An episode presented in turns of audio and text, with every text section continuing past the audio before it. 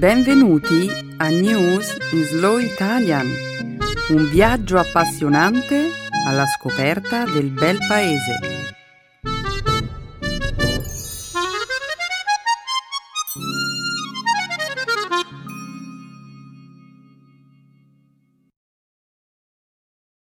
Oggi è giovedì 6 aprile 2017.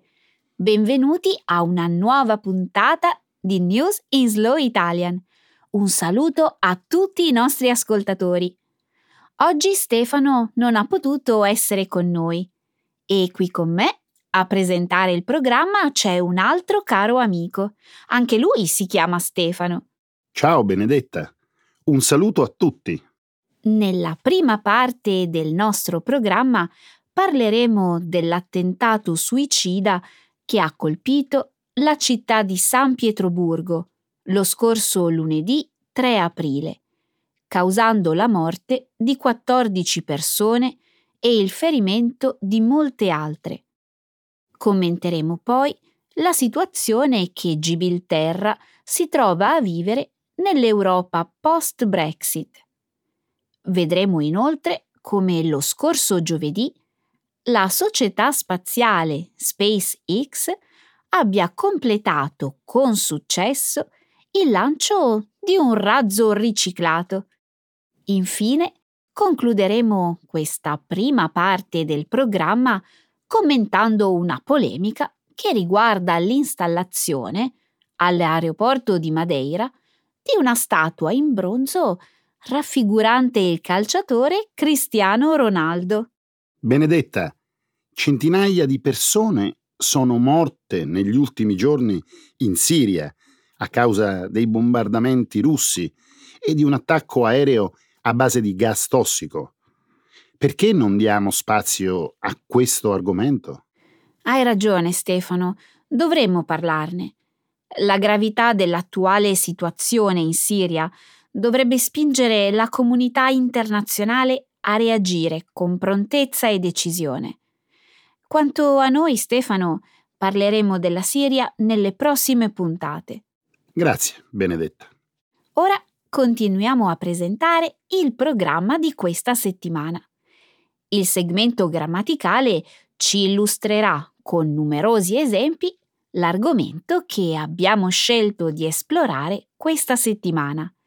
Gli aggettivi indefiniti poco, molto e troppo. Infine a conclusione della puntata impareremo a conoscere una nuova espressione idiomatica, avere nel sangue. Perfetto, Benedetta. Io sono pronto per dare inizio alla trasmissione. Benissimo, Stefano. In alto il sipario.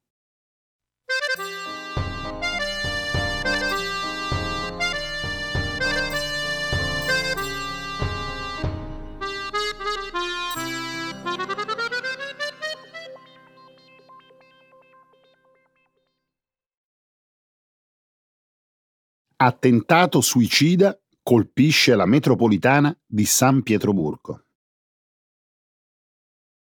Un attentatore suicida si è fatto esplodere nella metropolitana di San Pietroburgo lo scorso lunedì, uccidendo 14 persone e ferendone 64.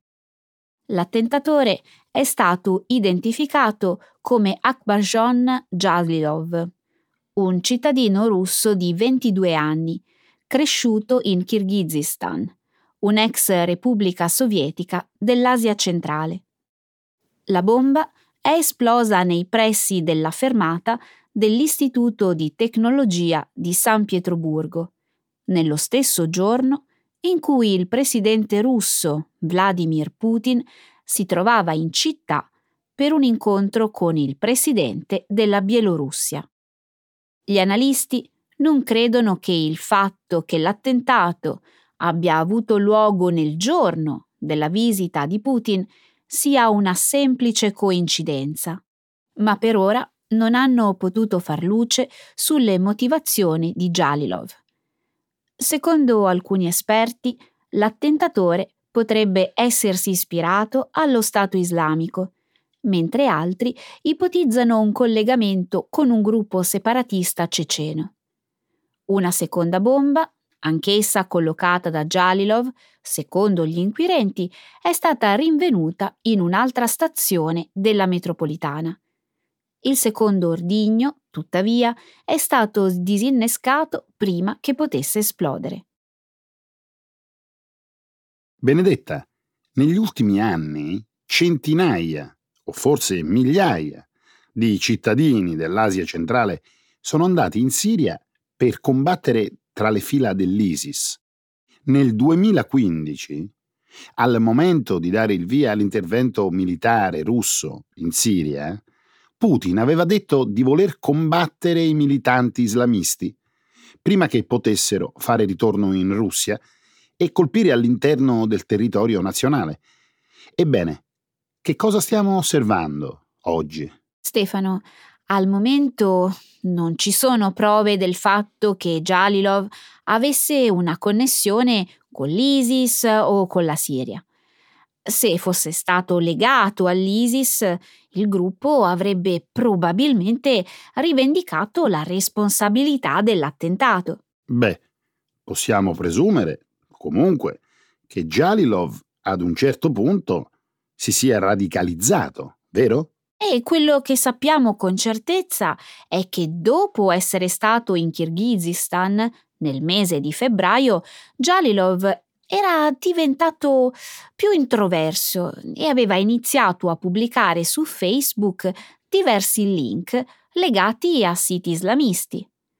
Secondo alcuni è possibile che il ragazzo sia stato manipolato da alcuni gruppi di estremisti islamici, ma come ti dicevo, al momento non ci sono prove. Beh, in ogni caso, questo attentato appare molto diverso dagli attacchi terroristici che hanno colpito la Russia fino a questo momento.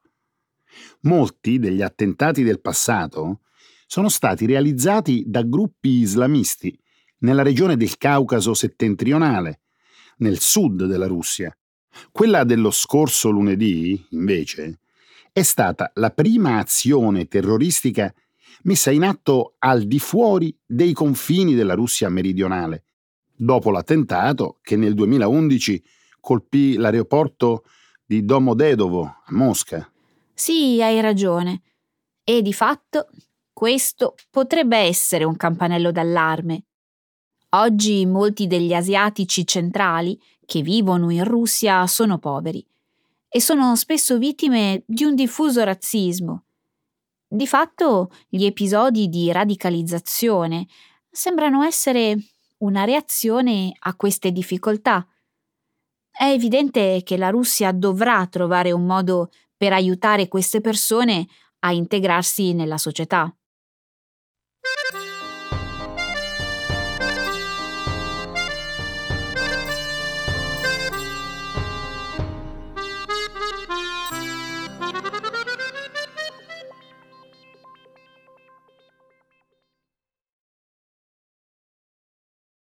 Il Regno Unito fa marcia indietro dopo una serie di allusioni belliche sulla sorte di Gibilterra.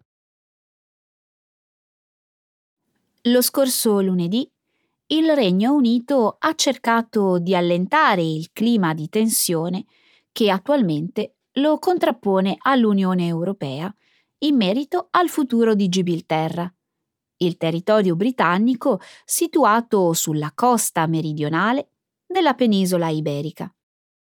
Lo scorso fine settimana, l'ex leader conservatore Michael Howard aveva ventilato l'ipotesi che il Regno Unito usasse la forza per proteggere la propria sovranità su Gibilterra, seguendo l'esempio di Margaret Thatcher all'epoca dell'invasione argentina delle isole Falkland, 35 anni fa la Gran Bretagna conquistò Gibilterra nel 1704, 1704 sottraendola alla Spagna durante la guerra di successione spagnola. Da allora, tra i due paesi, ci sono stati diversi momenti di conflitto. Le tensioni più recenti hanno avuto luogo la settimana scorsa, con la pubblicazione, da parte dell'Unione Europea, di una prima versione di una serie di linee guida applicabili nell'ambito delle trattative sulla Brexit.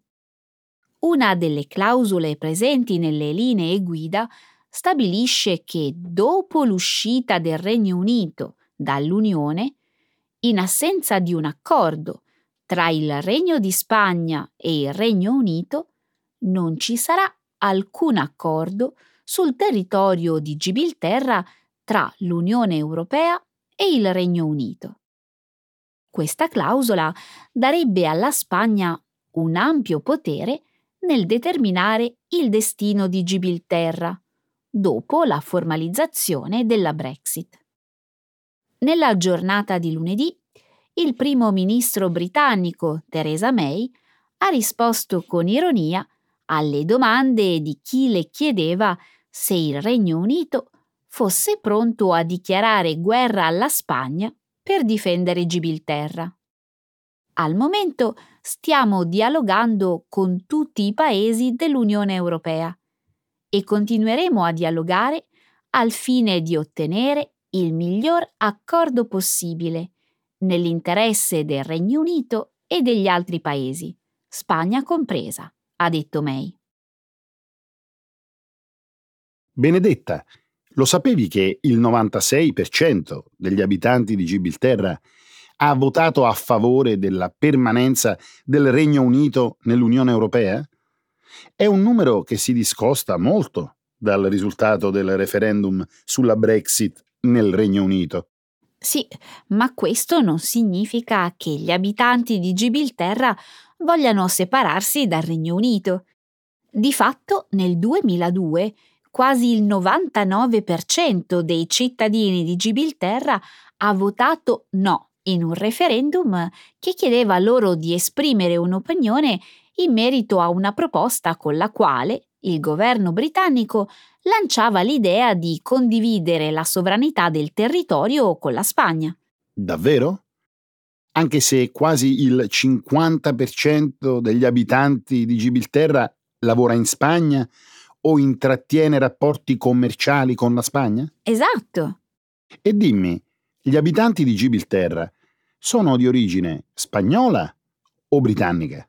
A Gibilterra vive una popolazione etnicamente mista, discendente da immigrati genovesi, maltesi, spagnoli, ebrei di origine marocchina e gli altri popoli. Culturalmente, comunque, gli abitanti di Gibilterra si identificano come britannici.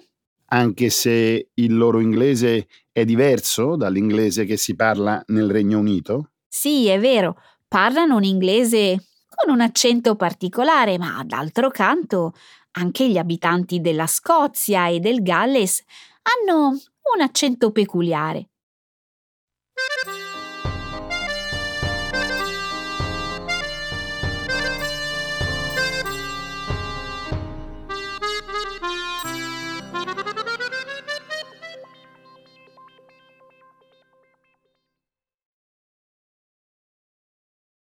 Si conclude con successo il primo lancio nella storia di un razzo riciclato. Lo scorso giovedì SpaceX, la società spaziale privata di proprietà del miliardario e inventore Elon Musk, ha lanciato in orbita un razzo che era già stato in parte utilizzato in un'altra missione. Si tratta del primo esperimento di questo tipo nella storia e il successo dell'impresa ha acceso nuove speranze sulla possibilità di rendere i viaggi nello spazio economicamente più accessibili. Il propulsore del razzo, la parte del razzo contenente i motori, era già stato utilizzato nell'aprile 2016 come componente di un razzo della SpaceX, nell'ambito di una missione di rifornimento alla Stazione Spaziale Internazionale. Questa volta il propulsore ha contribuito al lancio di un satellite per telecomunicazioni destinato all'America Latina. Dopo la missione dello scorso anno, il propulsore è stato rimesso a nuovo e quindi riportato al Kennedy Space Center in Florida, dove ha avuto luogo il lancio della scorsa settimana. Al momento non si sa quale sia l'entità del risparmio reso possibile dal riutilizzo del propulsore, ma in base a quanto dichiarato da un dirigente di SpaceX, il reimpiego di alcune componenti potrebbe consentire di ridurre del 30% il costo di un lancio spaziale un'operazione che normalmente si aggira attorno ai 62 milioni di dollari. Elon Musk vede nei razzi riutilizzabili un elemento di importanza chiave nel suo progetto per la colonizzazione di Marte. Sostanzialmente, Musk spera di costruire una navicella spaziale basata su un sistema a razzo riutilizzabile un metodo questo che consentirebbe di ridurre significativamente il costo del trasporto di persone e materiali. Benedetta, SpaceX è riuscita dove la NASA aveva fallito. In passato la NASA aveva sperato di poter utilizzare più di una volta le sue navette spaziali ma il processo di ristrutturazione si era rivelato eccessivamente costoso. Ora, però, è stato compiuto un importante passo avanti verso l'obiettivo di rendere i viaggi nello spazio più simili a un viaggio in aereo. Beh, è ancora presto per dirlo, Stefano. Prima di poter parlare di un progresso di questo tipo, sarà necessario effettuare con successo numerosi altri lanci di razzi dotati di componenti riciclate. Inoltre, la priorità al momento è quella di trasportare satelliti e rifornimenti alla Stazione Spaziale Internazionale. Per il trasporto delle persone sarà necessario attendere ancora un po' di tempo. Sì, ma non dovremo attendere per molto. Se tutto va come previsto, quest'anno assisteremo alla prima missione lunare privata della storia. Inoltre, nel 2019, dovrebbero iniziare i primi viaggi per il trasporto di persone in orbita bassa, mediante navicelle spaziali. Davvero affascinante. Sì, è estremamente affascinante vedere quello che sta accadendo nella corsa all'esplorazione dello spazio. E l'intensa concorrenza, inoltre, accelera il ritmo del progresso. E chi è il concorrente di SpaceX? Più che di un concorrente, Benedetta, dovremmo parlare di concorrenti. Blue Origin, la società di proprietà del fondatore di Amazon, Jeff Bezos, vuole organizzare dei viaggi turistici nello spazio. Per non parlare poi di United Launch Alliance, che rivaleggia con SpaceX, con l'obiettivo di trasportare satelliti e merci nello spazio nel modo più rapido e meno costoso possibile. United Launch Alliance è una joint venture di Boeing e Lockheed Martin, vero? Sì, esatto. E poi, Benedetta, non dimenticare che il Congresso statunitense ha appena approvato una nuova legge di finanziamento per la NASA, nella quale invita l'agenzia a sviluppare un progetto per il trasporto di esseri umani su Marte entro gli anni 30 di questo secolo. Insomma, sarà davvero affascinante osservare l'evoluzione di questa nuova corsa alla conquista dello spazio.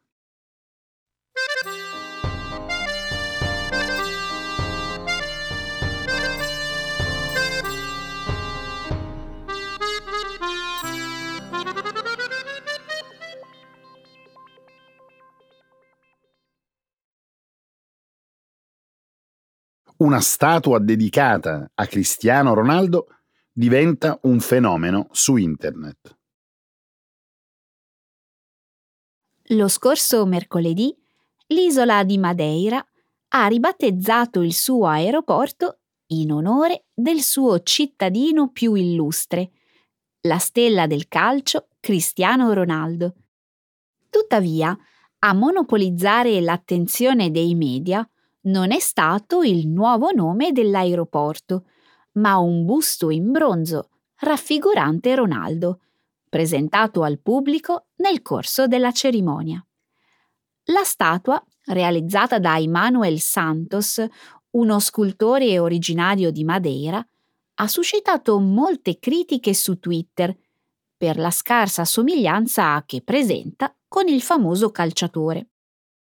Il giornalista sportivo della BBC, Dan Walker, ha detto che la scultura assomiglia di più a Niall Quinn, l'ex capitano della squadra di calcio della Repubblica d'Irlanda. Lo scorso giovedì Santos ha difeso la sua opera, definendo le opinioni discordanti sulla statua una questione di gusti. Secondo Santos, Ronaldo avrebbe visto alcune fotografie che ritraevano il busto durante le varie fasi della creazione dell'opera e si sarebbe limitato a chiedere l'eliminazione di alcune rughe facciali. Santos ha anche detto che la creazione dell'opera, che ha richiesto tre settimane, non è stata così semplice come sembra. Benedetta, io non so a chi assomigli quella statua, ma di certo non assomiglia a Cristiano Ronaldo. Comunque, lo ammetto, è stato divertente leggere i commenti online. Oh Stefano, non ti sembra che la gente stia giudicando questa scultura con troppa severità? Immagino che non sia per niente facile creare un'opera del genere, soprattutto una scultura che accontenti tutti. Il problema non è il fatto che le persone non siano soddisfatte della statua. In realtà lo sono, anche se probabilmente non per le ragioni che lo scultore avrebbe potuto immaginare. Ad ogni modo, io penso che nessuno stia criticando l'artista a livello personale. La mia impressione è che la gente voglia solo divertirsi un po'. Tutto qui. In realtà non è la prima volta che una statua scatena delle reazioni così forti. Ricordi la statua di Lucille Ball che venne presentata a New York qualche anno fa? O la statua di Michael Jackson, che venne installata in uno stadio inglese nel 2011? Sì, apparteneva al Fulham Football Club. Il proprietario era un amico intimo di Michael Jackson. Dopo la rimozione della statua, la squadra iniziò a perdere spesso e si parlò di una maledizione. Beh, per ora nessuno ha accennato a una possibile rimozione della statua di Cristiano Ronaldo e poi, chissà, magari porterà fortuna. La squadra nella quale gioca Ronaldo, il Real Madrid, non sembra aver bisogno di fortuna, almeno non in questo momento. È al primo posto nel campionato spagnolo. Mm, io non seguo molto il calcio, ma so che gli appassionati di sport a volte sono superstiziosi. Magari se il Real Madrid continua a vincere, la gente comincerà a guardare la statua di Ronaldo con occhi diversi.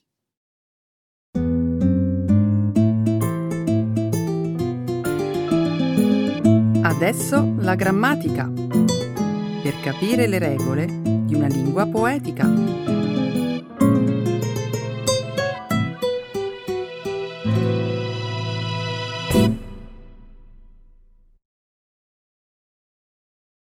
The indefinite adjectives.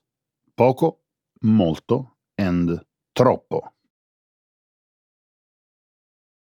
Sai che recentemente c'è l'abitudine di celebrare prodotti alimentari e ricette in alcuni giorni dell'anno? Sul calendario non c'è più solo il santo del giorno, ma anche prodotti tipici, ricette regionali. Gli esempi sono molti.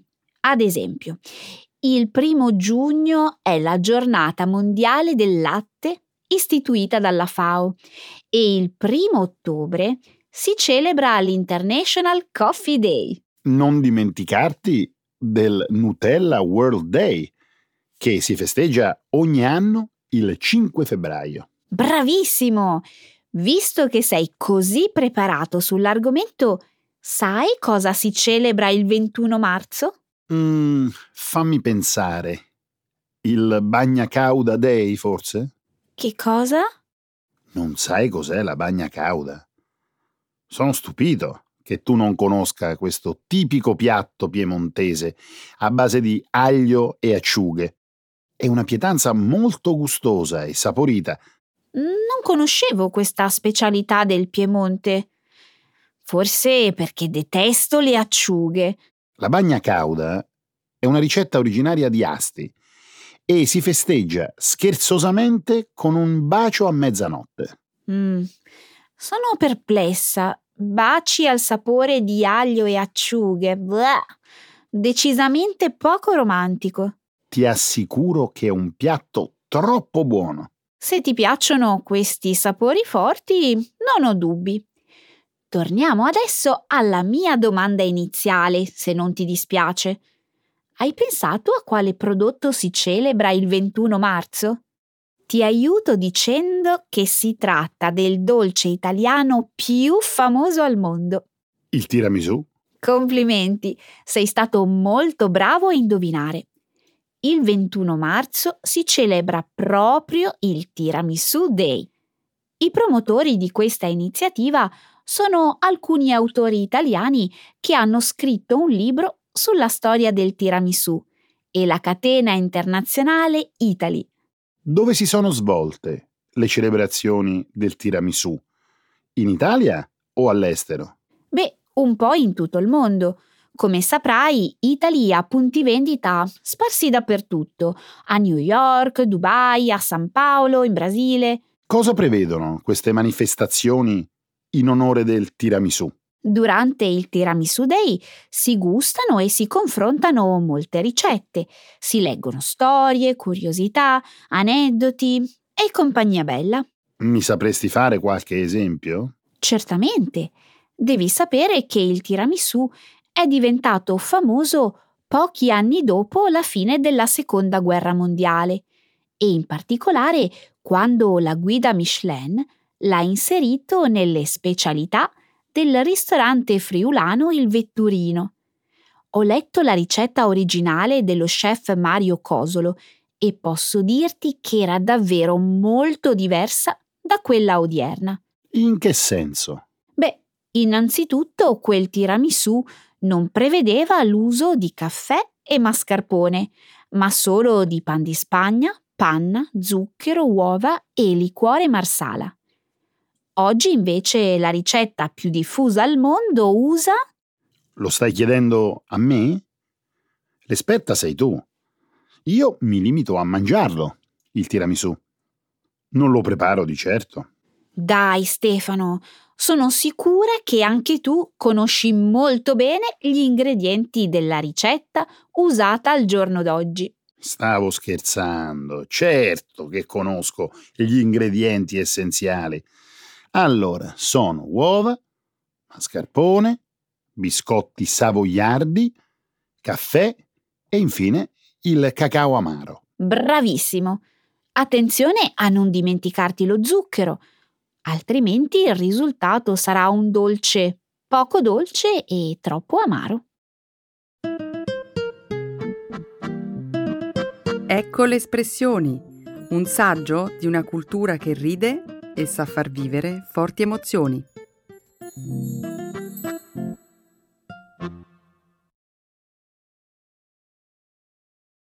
Avere nel sangue. It's in your blood. Venerdì scorso sono stata a teatro e ho assistito alla rappresentazione dell'opera lirica più celebre di Gioacchino Rossini. Per me, che ho l'opera nel sangue, è stata un'esperienza eccezionale. Brava, sono contento per te. Io, invece, che la musica lirica nel sangue non ce l'ho, non sono ancora riuscito a capire di quale opera parli. Oh, scusa, non te l'ho detto. Parlo del Barbiere di Siviglia, ovviamente. Le arie di quest'opera sono famosissime. Oh, sono certa che le conosci anche tu. Mm, hai detto arie? Arie, sì. È così che in musica si chiamano i brani melodici, le canzoni, per intenderci. Una delle arie più celebri dell'opera di Rossini è per esempio quella con cui il barbiere Figaro si presenta al pubblico, vantandosi della propria popolarità, cantando Largo al factotum della città, Largo. È famosissima, non puoi non conoscerla. Mm, detto così, non mi dice niente. Prova a intonarla un attimo, magari la riconosco. Scommetto che oltre all'opera hai il canto nel sangue, giusto? Io? Per niente, sono stonatissima. Di cantare non se ne parla. Ma se vuoi ti posso recitare il testo. Ok, non importa. Spiegami piuttosto cosa significa la frase di Figaro che hai citato poco fa. Largo al factotum della città. Factotum è una parola latina e letteralmente significa colui che fa qualsiasi cosa. Il personaggio di Figaro, infatti, è un tuttofare, uno che sa fare un po' di tutto. Questo perché un tempo i barbieri, oltre a fare barba e capelli, si occupavano anche di tante altre mansioni? Sì, esatto. Pensa che facevano i chirurghi, i dentisti e praticavano persino i salassi. Le persone andavano dai barbieri per chiedere consigli di varia natura e anche per avere rimedi per problemi di salute. Soltanto nel XVIII secolo la professione di barbiere fu regolamentata dalla legge. Interessante. Ma adesso riprendiamo il nostro discorso. Non ricordo bene la trama dell'opera che hai visto a teatro. Rinfrescami la memoria. Allora, l'opera di Rossini racconta dell'amore tra il conte Almaviva e la bella Rosina, una giovane orfana che vive insieme al suo anziano tutore, Don Bartolo. Il conte non riesce a comunicare con Rosina perché il tutore, segretamente intenzionato a sposare la fanciulla, la tiene isolata dal mondo esterno. E il barbiere Figaro che ruolo interpreta? Beh, Figaro, che ha nel sangue l'arte del risolvere i problemi, aiuta il conte a conquistare il cuore di Rosina, lo consiglia e si adopera in ogni modo per far coronare il sogno d'amore dei due giovani. Non aggiungo altro per non rovinarti la fine della storia.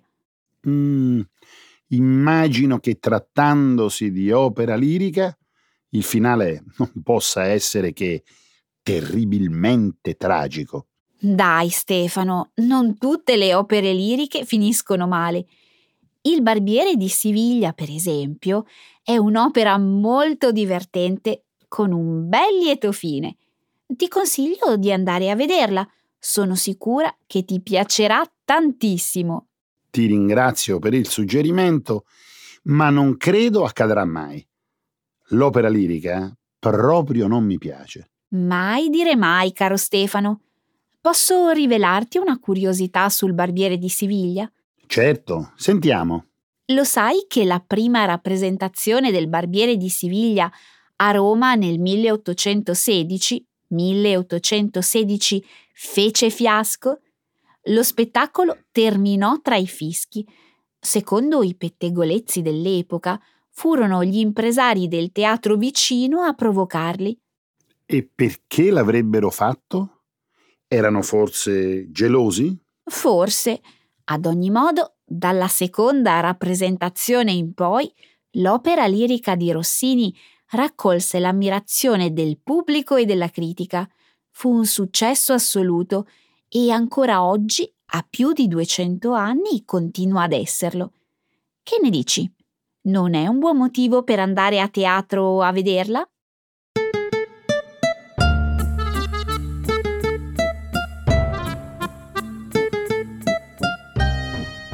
Ok Stefano, tempo finito.